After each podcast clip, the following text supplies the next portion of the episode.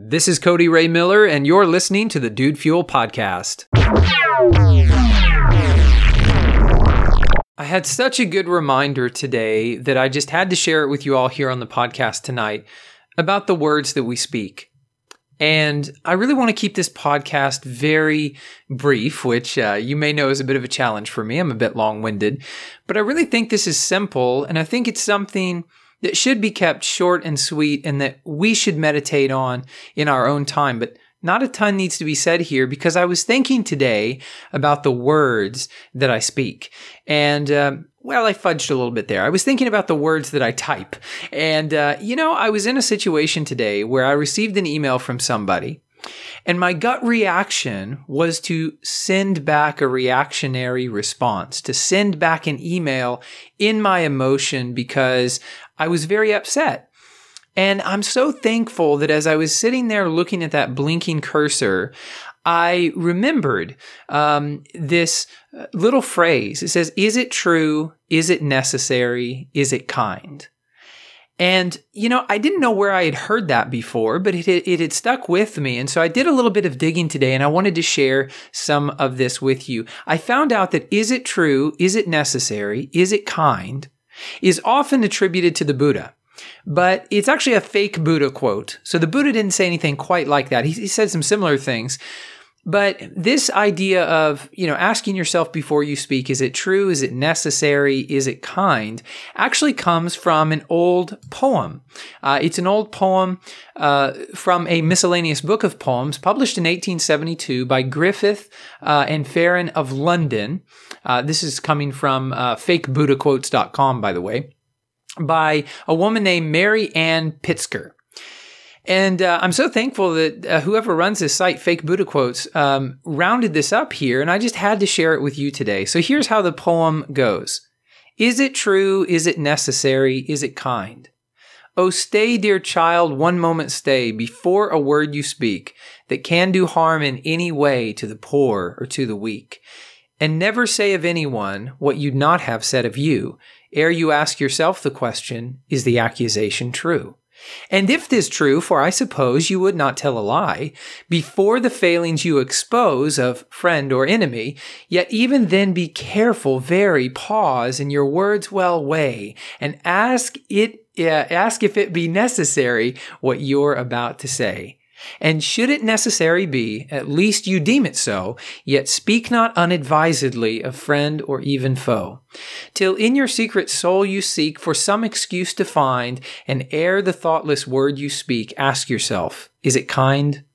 When you have asked these questions three, true, necessary, kind, ask them in all sincerity, I think that you will find it is not hardship to obey the command of our blessed Lord, no ill of any man to say, no, not a single word. So I thought this was a really interesting poem. Not sure if I read it well there or not, but I uh, I did my best. I uh, at one point it didn't rhyme, so I was like, did I not? Uh, I don't know. Did I not uh, say it right? But you know, this was really. Um, I'm, I'm just so glad that it came up today because um, I decided not to send that email, but to actually work on crafting the message so that it would be kind. I do think that the things I was going to share in the email are true, and I do think it's necessary, but I was not in a place to deliver it with kindness. Now, the Buddha did actually give five sort of criteria, sometimes four, sometimes five. Uh, I'm going to list the five criteria that the Buddha really did give for you to consider before you speak. And again, I think this applies to texting or, you know, writing an email. So, the Buddha said that right speech is true, first of all, so we should always speak what is true. It is kind. It is helpful. It's conducive to harmony and it's spoken at the right time. And that's the fifth one that according to fakebuddhaquotes.com is often omitted. And, you know, I, I, feel like these five criteria are really hard hitting. It's like I could do, I feel, an entire podcast on each of these. You know, is what we're speaking, is it true? Is it kind? Is it helpful? Is it conducive to harmony? Is it spoken at the right time? And let me just say this as well, because, you know, anybody can listen to this podcast, but it is a podcast geared toward men. You know, men, we have a tendency due to our culture to believe that we need to speak in a particular way. We need to speak with strength and power, and we, there needs to be some weight when we say something, right? We can kind of get programmed by society to believe this. And so very often, I think the last thing on our minds is, is it kind? We say, well, you know, tough deal. Like if they can't handle what I'm about to say, that's on them. You know, I'm going to drop truth bombs here. And if they can't deal with them, then that's on them, dadgummit, because I call it like I see it. Okay. But maybe just slow down for a minute and, and really think, well, what effect are you going to have?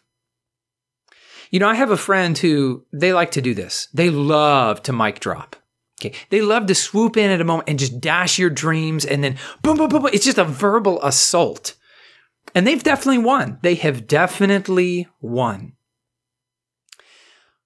But you're not really better for having interacted with them. Because what they did is they just came in and they propped themselves up and they pushed you down and it left you in a position where you felt like, wow, I've just been beaten by this person. And you don't want to work with them. You know, there's no mutual understanding. You don't want to come to any sort of resolution. It's just like, well, I'm right and you're wrong. So sit down and listen to me while I tell you why you're wrong. Let me tell you guys, it's not fun. And what I like about this poem is that it's saying, look, before you say anything, consider for a moment, would you want to be spoken to that way? Would you want the thing you're about to say to somebody else to be said of you in the way that you're about to deliver it to this other person? Okay.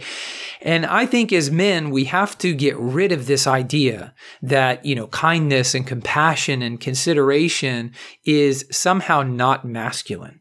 Okay. It's the most masculine thing. When you have a strong, powerful man who is able to deliver words with sincerity and with compassion and kindness, I mean, there's still power there. In fact, I would argue that when this is done right, and it is so rarely done, done right, but when it's done right, it carries this sort of manly masculine weight like nothing else does. When you see someone taking a bold position, yet in kindness and in love, man, that really says something. Okay. Anybody can go out and clobber another person over the head with a, you know a truth bomb. And we love to do that in our culture and our society today. It's like everybody's all about shaming everybody else. Shame on you for saying that. Shame on you for believing that. I'm going to share it on the twitterverse and everybody's going to gather together to shame you right? Man what does that really accomplish? Doesn't it just make you feel awful? That other person feels superior. They're they're one up. You feel one down it's not conducive to harmony and and really, uh, you know, as I close out this podcast, let's just stop for a moment on this last criteria of the Buddha. And again, I feel like all of these could have their own podcast, but spoken at the right time. You know, that was the other thing today with the email. I determined it was not the right time for me to speak because I was all up in my emotions. You know, and gentlemen, when you're all in your emotions, when you're angry, when you're upset, you know, very often the best thing that you can say is nothing. Self restraint at that point is actually more difficult. It's more powerful than, than saying something flying off the handle and really seriously, potentially hurting somebody, breaking a relationship, or maybe even hurting yourself, your career, or your reputation. Maybe even a serious relationship. So words spoken in haste, not a good idea. Words spoken in emotion, also rarely a good idea because when, when we're in our emotions, we're very prone to get in this sort of condescending place. And I am guilty more than anybody else. This when I think I'm right and I have this emotion behind me, man, I, I can come in and lay the smack down on you and give you the words and tell you the what for. Okay. I can do that. But I've noticed that every time I do, it breaks relationship it destroys harmony, and it very often leaves me feeling pretty yucky about what just happened. So, in your interactions with people, when you're speaking to people, writing an email, really stop and think for a minute. Is it true? Is it necessary? Is it kind? What am I hoping to accomplish here? And is this person going to be lifted up and have a higher view of me for having had this interaction? Or is it going to break relationship and set up a wall and totally destroy harmony? And I think if you'll ask yourselves those basic questions, more often than not, you'll find yourself refraining from speech or refraining from writing that email rather than sending it out uh, when you just happen to be in a poor or foul mood. As always, this podcast is dedicated to you and your success. I thank you so much for listening today. Hope you have a great one, and I look forward to speaking with you again tomorrow.